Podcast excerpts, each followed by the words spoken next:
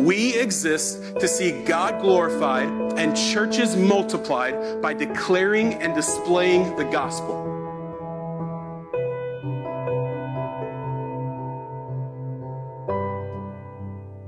My name's Sam. I'm one of the pastors here. If we hadn't had a chance uh, to meet, let me say welcome. Glad that you're here.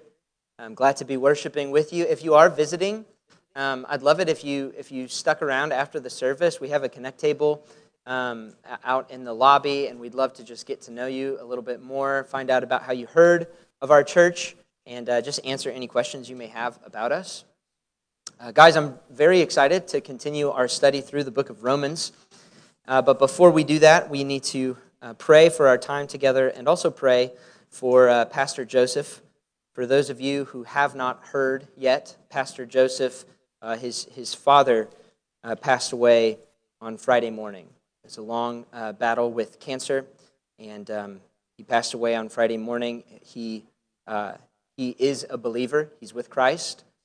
He lived in the Psalms uh, Joseph said, and Joseph is actually going to officiate his funeral on Tuesday.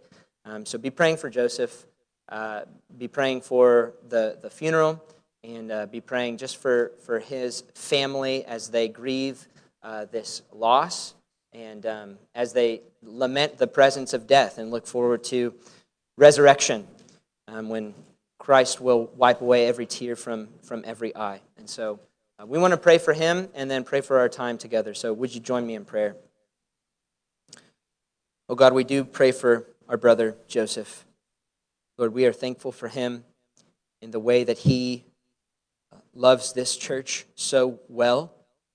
And we ask God, would you be gracious and help us to love him well in this time?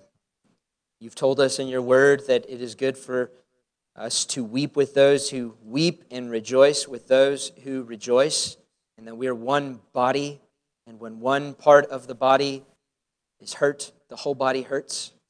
So I pray that you would knit our hearts together in love with Joseph, and would your comforting presence be near to him and his family as they grieve the loss of Joseph's dad. So be near to them, we ask. And now, a triune God, we look at this passage today in Romans 9 and we ask, who is sufficient for these things?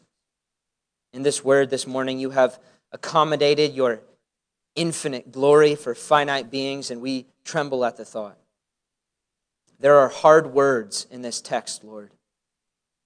And we ask, Holy Spirit, that you would use them. Use these hard words to make soft hearts overcome resistance and pride, humble us, and position us to be receivers who look to your word as food for our souls. Lord Jesus, these are your words. Speak, for your servants are listening. Build your church to the glory of the Father, Son, and Holy Spirit.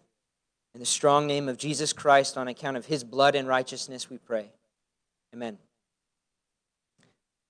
Well, like I mentioned in that prayer, there are hard words in this passage. And unlike many passages in Scripture, they're hard, not because they're hard to understand, they're hard because they're clear. And before we even embark on our journey through Romans chapter 9, I have uh, two words of caution for two different types of people.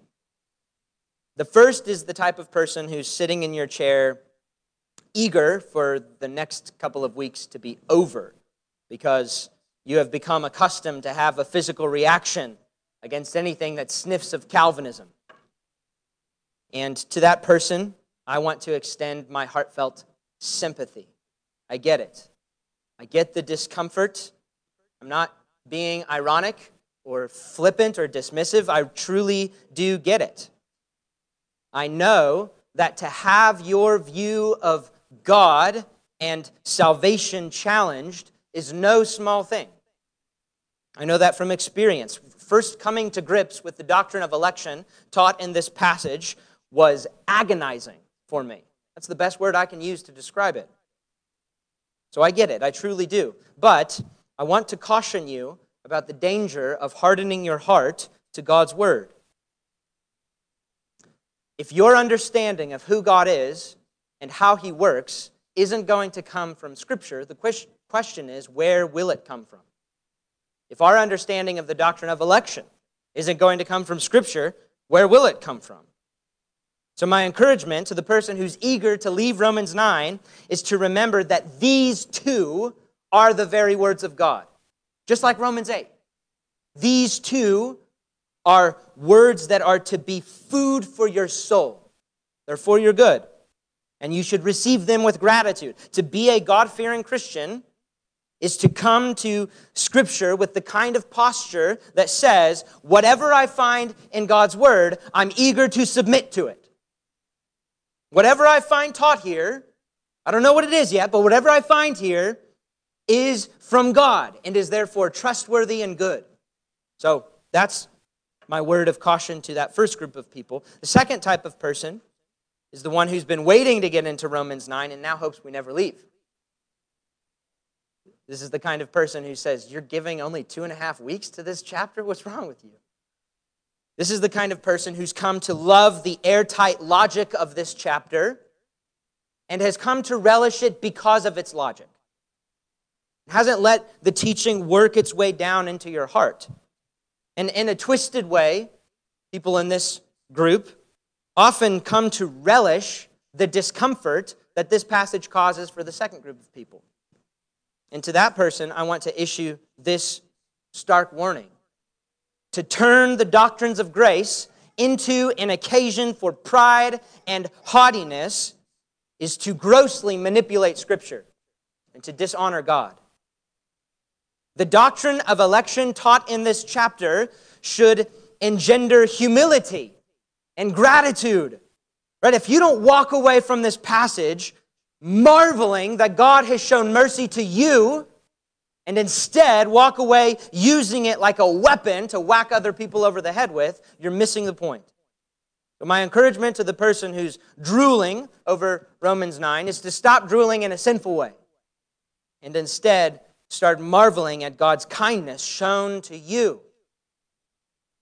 And if you have no idea why Romans 9 is controversial, I assure you it will become clear this week and next. So enjoy the ride, I guess. this passage, brothers and sisters, teaches us about the sovereign trustworthiness of God. The sovereign trustworthiness of God. God is trustworthy. Kids, I want you to remind your parents of this. When you get in the car and you're leaving, you're going to lunch, later, later today, I want you to remind mommy and daddy that God is trustworthy. That's the payoff. That's what you get for submitting to what this passage teaches us. If God is sovereign, He's trustworthy. If God is sovereign, then all of the breathtaking promises of Romans chapter 8 can be embraced without a hint of anxiety or insecurity. So let's look at this passage together. Romans chapter 9, beginning in verse 1. These are the words of God. I am speaking the truth in Christ. I am not lying. My conscience bears me witness in the Holy Spirit. So, whatever he's about to say, he's not being hyperbolic. He's saying, Listen, I really mean this. Verse 2 that I have great sorrow and unceasing anguish in my heart. Now, why would he say that? Think about where he is right now in the book of Romans. Paul is standing on the height of the Bible's Mount Everest. He just finished reveling in the greatest promises of Scripture in Romans chapter 8. The last thing he just said was, For I am sure that neither death, nor life, nor angels, nor rulers, nor things present, nor things to come, nor powers, nor height, nor depth, nor anything else in all of creation will be able to separate us from the love of God in Christ Jesus our Lord. And now, he's saying that he has great sorrow. And the anguish in his heart is unceasing. Why? Verse 3 For I could wish that I myself were accursed and cut off from Christ for the sake of my brothers, my kinsmen, according to the flesh. Ah. So now we see. Paul is in anguish because so many of his kinsmen, according to the flesh, are outside of all of those towering promises of Romans 8 his people. his tribe, his family. Now, before we move on, I want us to appreciate Paul's sorrow here. His sorrow in Romans 9, it's not that his sorrow in Romans 9 is balanced out by his joy in Romans 8. Rather, his sorrow in Romans 9 is actually punctuated and elevated because of his joy in Romans 8. The greater the promises of Romans 8, the greater the sorrow in Romans 9. Why? Because he loves his people and they are not enjoying any of the promises that he is. The towering heights of joy and the promises of Romans 8 remind Paul of the bitter reality that his people are outside of those promises. And it's worse for Paul, as we're about to see, because they shouldn't be outside of those promises. Christ is their Messiah. He's Israel's Messiah. He's the fulfillment of their scriptures. And because they have every reason to be enjoying these promises and aren't, and because Paul loves them so dearly, their unbelief is painful for him. And we can bring this close to home, can't we? I know this is true for many of you, but I myself have siblings that are not believers in Christ.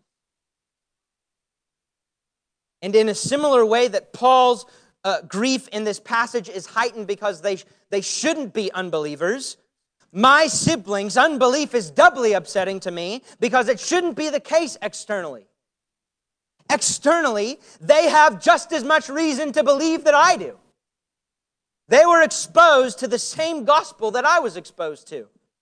And yet here I am on the top of Romans 8 while they are in the valley of self deception and self worship, and the sweetness of where I'm standing makes my heart break all the more for where they are.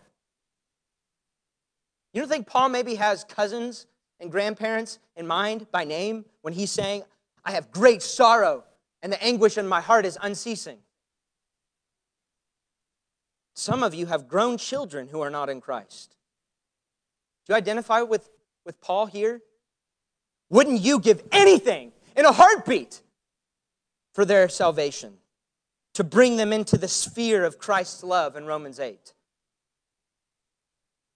Verse 4 They are Israelites, and to them belong the adoption, the glory, the covenants, the giving of the law, the worship, and the promises. To them belong the patriarchs, and from their race, according to the flesh, is Christ, who is God over all, blessed forever. Amen. This is a problem. All throughout the book of Romans, Paul has been proving that the arrival of Christ is in perfect continuity with Israel's scriptures. Paul's Christology is thoroughly Old Testament. Everything that Christ has accomplished in this book, all culminating in the too good not to be true promises Romans 8, Pastor Adam reminded us about last week. All of those, all of those works are built upon, everything that Christ has accomplished is built upon the foundation of Israel's history and scripture and promises. The adoption of Romans 8:15 is Israel's adoption. It was offered to Israel first. The glory, the promise of the presence of God is theirs. It's their covenants that we benefit from. God gave the law and the instructions and the worship of worship and the promises to them, the patriarchs, that we inherit as Christians, and we truly do, right? Father Abraham really is our father. That's our history that we've inherited. But it was given to them. Those are their national patriarchs. And Christ himself is a Jew. From their race, according to the flesh, is Christ, who is God over all, blessed forever. Amen. And yet, when Paul wrote this, and even today, few Jews actually received Christ. They rejected him. He's their God. He's Yahweh in the flesh. And they rejected him. They didn't want him. He's Israel's God in the flesh, and Israel didn't want him. They crucified the God man. And then, throughout the book of Acts, we see this persistent Israelite rejection of Israel's Messiah, which eventuates in the evangelism of the Gentiles. Paul says, I'm taking the gospel to the Gentiles, and the rest is history. We're going to read about what God was doing with all of that in Romans 11 momentarily. But before we get there, we, we need to see this problem. Paul is grieving at the fact that Christ, Israel's covenant making, covenant keeping God, has been rejected by them. But this raises the question if God gave them these promises and they aren't enjoying them, has God failed? That's the question. Does his promises really offer any comfort at all? Is he trustworthy?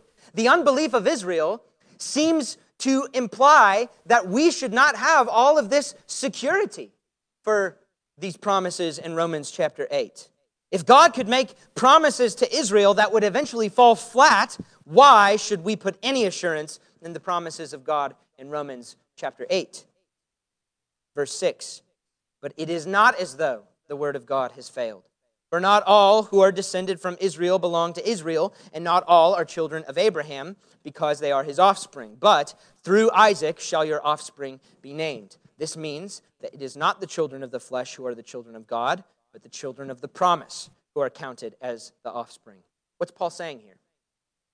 He's saying that God's promises haven't failed because he never promised that each and every ethnic Jew down to the person would be saved. God has always made the kind of distinctions that Paul is making here in this passage. Right? Paul makes a distinction between ethnic Israel and true Israel. Those who are born of the flesh and those who are born of the promise. And not every ethnic Israel is part of true Israel. True Israel is all of those who are included in the promise. That is, true Israel is Christ and all of those who are united to him. That's what Galatians 3 teaches us. And when Paul makes mention of Isaac and this whole distinction between the children of promise and the children of the flesh, he's alluding to the story of Abraham and his two sons, Isaac and Ishmael. When you go back and you read the book of Genesis, you see that at one point in their lives, Abraham and Sarah begin to be insecure about the lack of heirs in Abraham's household. And so at this point, it seems pretty clear that Sarah is barren and so they decide to take matters into their own hands and provide an offspring for themselves. So Sarah offers Hagar, her slave, to Abraham, and Abraham impregnates her, and the child is born, and his name is Ishmael. And God says, No, that is not the line that my people will come from. And in her old age, Sarah conceives and gives birth to Isaac. And the people of God come from the family line of Isaac, not Ishmael, even though Ishmael was also born of Abraham. And he was even born first. And the simple point that Paul's making is that being born of a particular family, being born of a particular people, doesn't mean that one is automatically included in these promises. Jesus gives us similar teaching when he tells the, the Jews that um, God could raise up children of Abraham from rocks if he wanted to. And the, the proof that God, that, that lineage doesn't guarantee anything is found in Ishmael. Ishmael was also born of Abraham. So if unbelieving Jews were to tell Paul, we don't need Christ because we were born of Abraham, Paul would simply respond, so what? So was Ishmael. And he's not included in any of these promises. So then that raises the question if being born in a particular bloodline isn't the factor of determining who's in true Israel and who's not, what is? How do you get in? What is the determining factor to determine who's part of true Israel and who's not? We might want to say something like actions, our choices, what we do, what we will do, our free will. But Paul's answer is the sovereign election of God. Verse 10 And not only so, but also when Rebekah had conceived children, two children by one man, our forefather Isaac. Though they were not yet born and had done nothing, either good or bad, in order that God's purpose of election might continue, not because of works, but because of him who calls. She was told, The older will serve the younger.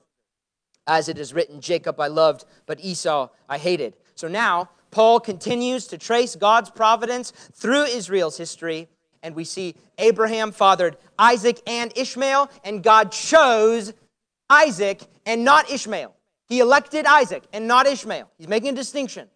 And then Isaac gives birth to, uh, Isaac fathers Jacob and Esau, and God chooses Jacob and not Esau. He's making a distinction. He's electing Jacob and not Esau. And the point in the larger context is this again, the fact that God has chosen to save some Israelites and not others doesn't imply any failure on his part because he has always chosen to elect some and not others. This work of God electing, predicated on nothing but his own will, is not new to the New Testament. God has always done this. Now we need to appreciate the clarity of Paul's words here. Right? He knows he knows that we would like to predicate God's election on our choices or our actions or our merits. We like that. We like that idea. We like the idea that God elected some people based upon what they would do or what he knew they would do in the future. That he peered through the corridors of time to see who would eventually choose him, and then he chose those people based upon their own decisions. We like that. We like that idea. That seems fair to us. But Paul won't let us claim that. He goes out of his way to not let us claim that. Though they were not yet born and had done nothing, either good or bad, in order that God's purpose of election might continue, not because of works, but why? Because of him who calls. He does all of this to make it crystal clear that those who are elected by God are elect for no other reason than that he has seen fit to elect them. He chose them. They're saved because he chose them and not the other way around. Now, let me give you a pro tip. A good sign that you have truly understood a Pauline doctrine correctly is that when you articulate it, it elicits the same kind of objections that he responded to. So you have a hint that you've understood Paul correctly if when you describe Paul's teaching, you start having conversations that Paul had you have the kind of reactions to Paul's teaching that he received. And so let's check our work. When I, te- when I say that God elects some and not others according to his own will, according to his own will, and not based on anything they do or would do, choose or would choose, it's just his own sovereign freedom. He chooses some people that way. When I say that, what is the most natural response? Isn't isn't the most natural response, that's not fair? Don't we want to say that? Well, let's see. Verse 14. What shall we say then? Is there injustice on God's part? Translation Is God being unfair? You wouldn't have to ask that question unless it were natural to ask that question. That lets us know we're understanding truly what he's saying. You think maybe Paul's had this conversation once or twice? Think maybe He's used to having this conversation. He so anticipates our objections that he voices them before we can. Let's see what he says. By no means, verse 15. For he says to Moses, I will have mercy on whom I have mercy, and I will have compassion on whom I have compassion. So then, verse 16, it depends not on human will or exertion, but on God who has mercy. Now, this quotation, this whole mercy and compassion quotation, is coming from a glorious episode in Exodus 33 when Moses is on Mount Sinai. God's giving him the law. Yahweh is giving him the law. And at one point, Moses begs him to show his glory. He asks to see God in his holy divine essence. He has the audacity to ask God to see what Isaiah would see in Isaiah chapter 6. And what it elicited from Isaiah was, Woe is me! For I am a man of unclean lips, for my eyes have seen the King, the Lord of hosts. Moses actually wants to see that. He wants to see God's glory, and God gives him a qualified yes. He says, Moses can't see his glory directly because that would crush him. He says Moses can't see his unmediated glory, his unmediated holiness, because that would consume Moses. Instead, God places Moses in the cleft of a rock, covers his face with his hand, and lets Moses see the back of God as his glory, as his goodness passes by him. And the point is that God is accommodating his glory for Moses. He's translating it, he's mediating his infinite holiness for, for Moses so that he can handle it. And yet, Moses still sees enough of God's glory so that his own face radiates with God's glory and thereby terrifies the people. The same holiness that they had begun to fear in God, they now feared in Moses because God let Moses see his glory and Moses was transformed by it. And God says, God says that he's decided to do this for Moses. He's decided to show his glory to Moses and transform him with it. He's decided to do this not because Moses is so special, but because I will be, be, gracious to whom I will be gracious, and I will show mercy to whom I will show mercy. And Paul is pointing out the fact this, this is an answer to the charge of injustice because Paul is pointing out the fact that grace and mercy are not owed to anyone. And so God's choice of election isn't a reflection of fairness rendered to the creature. It's rather a reflection of mercy rendered by God. Paul's doubling down and saying, listen, you're missing the point of election if you're wanting to quibble about fairness. You shouldn't want fairness, you should want mercy.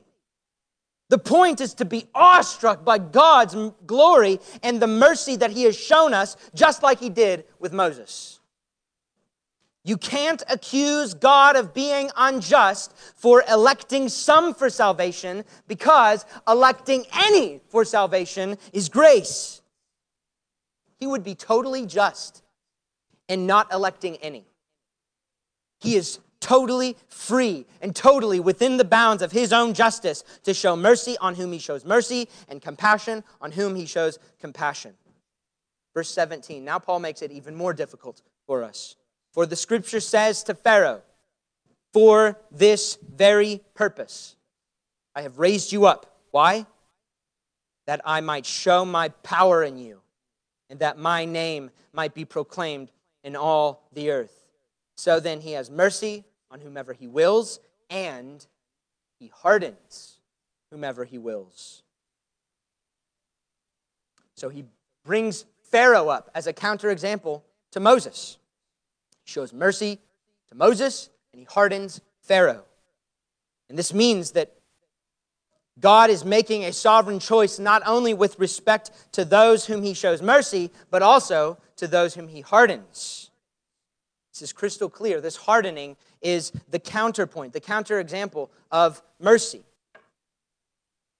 God makes a free decision to show mercy to some and to harden others in their unbelief. Now, some have pointed out, and this is true, that all throughout the narrative of Exodus, we see Pharaoh hardening his own heart before, before we see God's actually hardening Pharaoh's heart. And some have looked at that uh, fact and said, well, there you go. It means that Pharaoh was simply hardening, hardening his own heart, and God was responding to Pharaoh.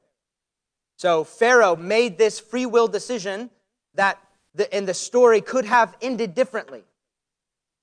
But Paul is not walking back what he just said in verse 16, namely, that it depends not on human will or exertion. It's not the case that God is merely responding to Pharaoh in an ultimate sense. As if the story of Exodus could have had a different ending, as if God was simply responding to Pharaoh. No, God had this plan in mind from the beginning. This is why I raised you up. This is why you're Pharaoh, Pharaoh, so that I could show my power. In fact, God prophesied about Exodus all the way back in Genesis 15. When he was speaking with Abraham, before the nation of Israel ever existed, God told Abraham that his offspring would, quote, be sojourners in a land that is not theirs and will be servants there, and they will be afflicted for 400 years. But I will bring judgment on the nation that they serve, and afterward they shall come out with great possessions. God said that in Genesis 15 before Sarah had even conceived Isaac. God promised to deliver the nation of Israel from Egypt before Israel ever existed. And I don't even have time to go through the rest of the story of Genesis, which is this elaborate providential plan to get Israel into the possession of Egypt just so he could deliver Egypt in a powerful way. They find themselves under the, the uh, tyrannical monster of a Pharaoh whose heart, hard heart occasions God's wrath as he delivers his people, sending them out with, quote, great possessions. Prophecy fulfilled, right on the money. This is why scripture says to Pharaoh, For this very purpose I have raised you up, that I might show my power in you, and that my name might be proclaimed in all the earth. God providentially brought Pharaoh to power so that he could crush Pharaoh and thereby demonstrate his glory in wrath and judgment. So, to summarize, in this passage, Paul is in anguish because so many of his kinsmen, according to the flesh, are outside of the towering promises of God. And their unbelief poses a problem. It seems to imply that God has failed to keep his people. And if God has failed to keep Israel safe, can we really trust him to come through on all of those glorious promises of Romans chapter 8? And Paul's answer to this dilemma is to insist that God has not failed to keep his people because not all Israel is true Israel. God has always exercised his sovereign freedom to elect some for mercy and to harden others. He's always done this. Therefore, even though Israel's unbelief may appear to indicate otherwise, God's sovereign purposes are still secure. He is still trustworthy. Everything is still going exactly as planned. Now, let me offer these three pastoral charges in light of this passage. The first one is simply to submit to God's word. Submit to God's word. Submit to God's word to, to God's word in the teaching of election in this chapter. Specifically, submit to it. Remember, you, you, you have a hint that you're understanding Paul's description of election correctly if you've articulated the doctrine and then that articulation elicits the same kinds of objections that he received. So let's check our work again. Right? What's the most natural response to the notion that God shows mercy on whom he shows mercy and that he hardens whomever he hardens? What's the most natural response? Verse 19. You will say to me then, who why does he still find fault for who can resist his will? Yes, Paul, we will say that to you. How is that fair for Pharaoh? Aren't we asking that question? Isn't that the most natural question that bubbles up within us? How is that fair for Pharaoh? What's Paul's answer? Verse 20. But who are you, O man, to answer back to God? Will what is molded say to its molder, Why have you made me like this? Has the potter no right over the clay to make out of the same lump one vessel for honorable use and another for dishonorable use? Paul's answer to our demand for God to explain himself is simply watch your tongue. Remember who it is you're talking to. He's the creator, you're the creature. He is the potter, you're the vessel. Your responsibility is to submit to him, not to demand that he satisfy your needs for him to explain himself in a way that you understand. You see, we've completely misread the situation. We have totally misread the situation. If we look at the biblical teaching and demand that God give some sort of account of why his actions are just according to our standard of justice, we've totally misread the situation when we do that. When we put God in the witness chair and tell him that he must square the circle for us, we put God in the witness chair and tell him that he must explain himself in a way that satisfies our expectations for justice. When we do that, we are by necessity making ourselves the standard of justice and thereby making ourselves God. Scripture describes God as holy and righteous. He is the standard for justice. Brothers and sisters, what standard are we appealing to? What standard are we appealing to when we demand that he give an account of his actions that satisfy justice and fairness? Justice and fairness according to what? What standard is so high that even he must submit to it? This is the choice that is before us. Either God is the standard or we are. It's that simple. Either God is the standard or we are. And I can tell you that in my early 20s, when I first came to grips with this reality, with the reality of this passage, I submitted to it reluctantly.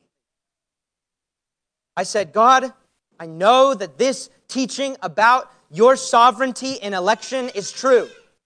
I cannot, I cannot deny it. It's right here in black and white. It's so clear. I know that it's true, but I hate it. I wish it weren't true. I wish you were different, God. I prayed that prayer. But eventually I came to see that disposition and that prayer as utterly foolish because God's total freedom and sovereignty is the very attribute that makes him trustworthy. This is what makes him trustworthy.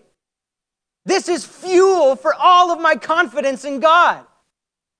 So when I, when I, when I ask you, when I tell you, when I charge you to do the hard thing, to do the thing that feels like death, to let your previous conception of who God is and how He works die, that's painful. When I tell you to do that, I'm not telling you to do something that's painful for no good reason.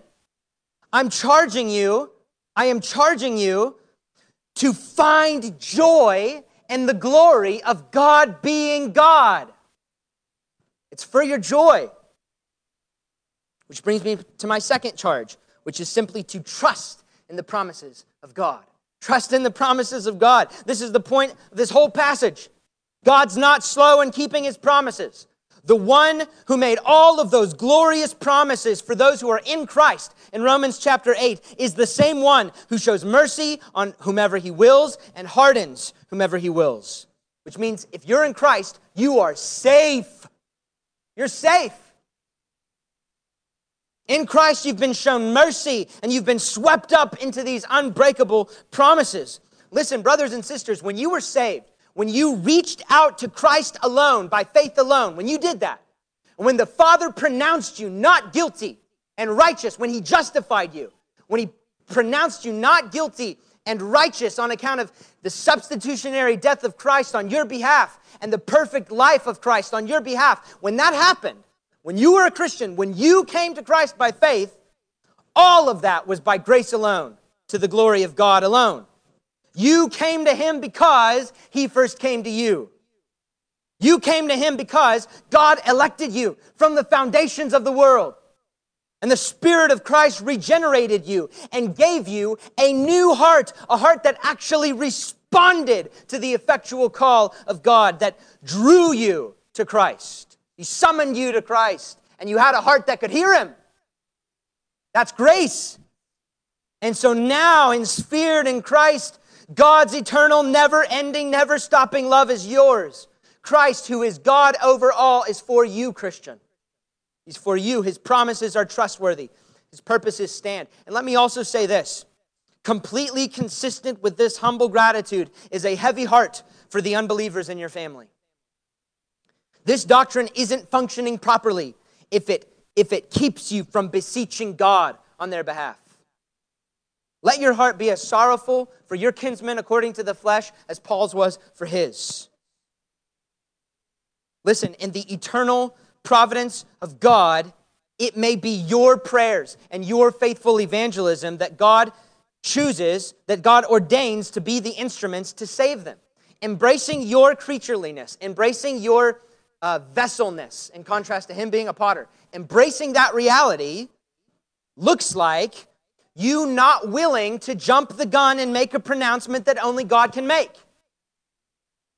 So, when you're thinking about your unbelieving friends and family, it's good for you to develop the habit that I learned from a fellow church member here of saying, yet, whenever I talk about their unbelief. He's not a believer yet. She's not a believer yet and let that yet drive your intercessory prayers on their behalf. And third and finally, third and final charge this is to any unbeliever who may happen to be here this morning. The charge to you is to repent of your sin and believe in Christ. Repent and believe. Guys, how like God would it be in his providential humor for an unbeliever to come to Christ by faith during a sermon like this one? From a passage like this one. Wouldn't that be great? The reality is, unbeliever, that the precious promises of God being for you in Christ are truly offered to you now sincerely and in good faith. Never has there ever been an individual who has ever come to Christ with the empty hands of faith only to be refused and sent away. That's never happened. So if you come to Him by faith in disavowal of your rebellion and sin against Him, if you beg for Him to atone for your sin and to give you His justifying perfection, Christ will gladly oblige. You're saying, how can that be with this passage? With this passage that we've just been looking at. Listen, this passage is giving us a tiny window into the providential work of God, but the words of Deuteronomy 29 29 are still true. The secret things belong to the Lord our God, but the things revealed belong to us and to our children. Which means you are not invited to try to run the calculations to determine if you are elect or not. You're invited to come to Christ. Are you wondering, am I elect? Come to Christ. If you've come to Christ, you are. No more questions. You're simply invited to come to Christ. And the glorious reality of this passage is that when you do, when you come to Christ by faith, you know what he does? He says, just on time. Now, if that's you, if you're an unbeliever and you've come here this morning, I'm glad that you're here. I'm glad that you've come to see what Christians do on the Lord's Day, to worship. I'm glad that you're here with us. And while my invitation to you this morning is still very much to come to Christ, it is not to come to Christ's table. This table, this communion meal that we celebrate every week at Emmaus, is a church meal. This is for those who are members of Christ's body. And so, if you're an unbeliever, before coming to this table, you're invited to come into this family. Come into the family of Christ. So please, excuse, your, excuse yourselves from what we're about to do as we take this meal. And if you have any questions about what it looks like to join the family of God, we would love to tell you. We would love to introduce you to Christ. All of us who are taking this meal are, by taking it, inviting you to ask us about Christ. And now, Emmaus. I want to invite you to come to this table in fellowship with Christ. Come to these ordinary means of grace. This is your Good Shepherd's table.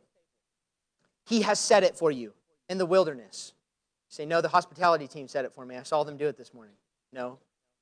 They are the hands and feet of Christ. This is Christ's table. Your good shepherd has set this table for you in the wilderness to sustain you, give you one more meal on the journey into the promised land. So come and receive it with gratitude. Come and receive it for the fact that while you did nothing to deserve it, He has shown mercy to you. Let's pray. Heavenly Father, we give you eternal praise and thanks because you have extended such goodness to us poor sinners, having drawn us into the fellowship of your Son, Jesus Christ our Lord, having delivered him up to death for us and given him to us as the food and nourishment of eternal life. Now grant us also this benefit of never letting us forget these things but rather having them engraved on our hearts, may we diligently grow and increase in the faith that is worked out in every good work. And may we thus order and live our whole lives for the advancement of your glory and the edification of our neighbors. Through Jesus Christ, your Son, who lives and reigns eternally with you, God, in the unity of the Holy Spirit.